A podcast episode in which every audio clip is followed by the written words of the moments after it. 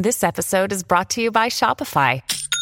Forget the frustration of picking commerce platforms when you switch your business to Shopify, the global commerce platform that supercharges your selling wherever you sell. With Shopify, you'll harness the same intuitive features, trusted apps, and powerful analytics used by the world's leading brands. Sign up today for your $1 per month trial period at shopify.com slash tech, all lowercase. That's shopify.com slash tech. Good risings. I'm Jackie. And I'm Brian. And this is Grateful Grains. Happy Halloween! This week, we're looking at a few ways we can be everyday slayers. We're getting it started today with outsmarting trolls. Believe it or not, we're in the midst of all out psychological warfare every single day that we engage with media. We're constantly inundated by information specifically designed to alter or reinforce our perception. It happens in marketing, it happens in news, and it happens in politics.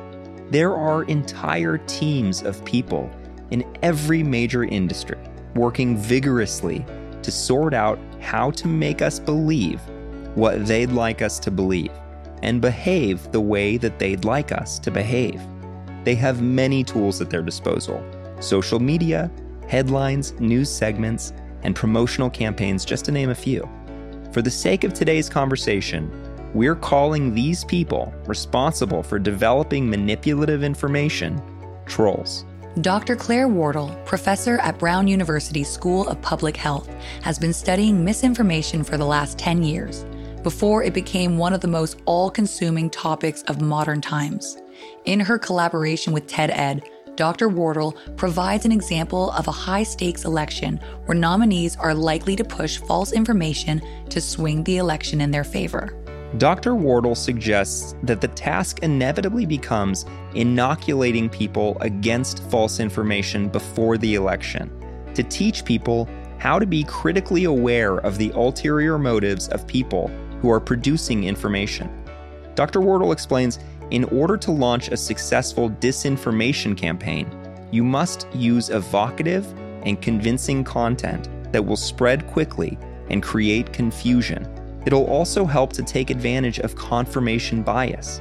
People are intuitively more inclined to believe information that supports a worldview that they already have. I can certainly think of at least one recent scenario where evocative and convincing content has been spread quickly and it's caused mass confusion.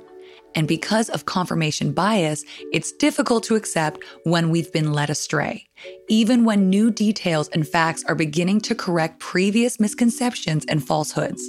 In fact, I can think of examples of this from both sides of the fence, and that's an important reality to accept. Everyone is using these tactics.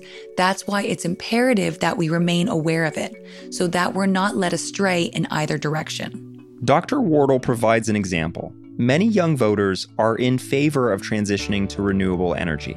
So, rather than trying to change their minds, because that would be too difficult, the opposition may try to suppress the young voters themselves. In this scenario, Dr. Wardle advises young voters to consider how the opposition might go about doing such a thing. They might create fake user accounts to spread disinformation on popular social media platforms. They could even make an account that impersonates a trusted figure. From these accounts, the opposition could deliver highly shareable, engaging visual content, like memes, relating to the imminent election. They could direct people to vote via text, a web page, or an app, none of which are viable voting platforms. And by the way, the idea isn't too far fetched. An encrypted digital platform could actually seem like a safer way to vote for young people than the traditional ballot system. The opposition could even use these channels to tell young voters that voting day is one day later than it actually is. Dr. Wardle goes on to say the opposition could pair this approach with a more emotion driven one. How about vilifying the opposing candidate and appealing to the young voters' values? The opposition will share information that taps into people's sense of civic duty and makes them feel that the election depends on their sharing it as widely as possible. These fake accounts could circulate false accusations that the opposing candidate takes money from local, somehow corrupt renewable energy facilities or treats their staff poorly. These inflammatory claims could lead people to question their candidate's integrity as a leader and even initiate further conspiracy theories. After they've introduced these disinformation campaigns, their fake users could keep repeating them so they stick in people's minds. Even if these young voters don't turn out to vote for the opposition, they certainly won't be showing up to vote for their candidate. Finally, media coverage would likely further spread the opposition's claims and give them perceived legitimacy simply because it's an enticing news story that holds viewers' attention through commercials. To ignite the flames even further, the opposition could contact a few local journalists asking whether these rumors are true and express their concerns. By the time an article comes out debunking the rumors, people's experiences of the truth will have become so warped that convincing them otherwise would be very difficult. Dr. Wardle finishes by saying a disinformation campaign like this would pit citizens against one another and exploit their values and fears. You can't personally protect each individual from disinformation, but you can equip them with the insights you have and encourage them to pass these tools further along. Again, this goes well beyond politics. Consider the motivation of major for profit corporations. How might they manipulate information in order to convince the entire world to use their product? By tapping into our own powers of critical thought, we can outsmart these trolls. To know when we're being led astray is just one way we can be everyday slayers.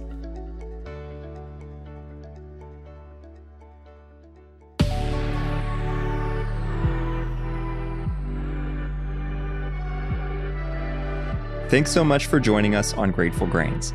You can find us on Instagram at Good Risings, or you can find me at B McMuffin. And you can find me at Jacqueline M. Wood underscore one. We'll be back again tomorrow for day two of our week, Everyday Slayer. Until then, remember, a better tomorrow starts with today.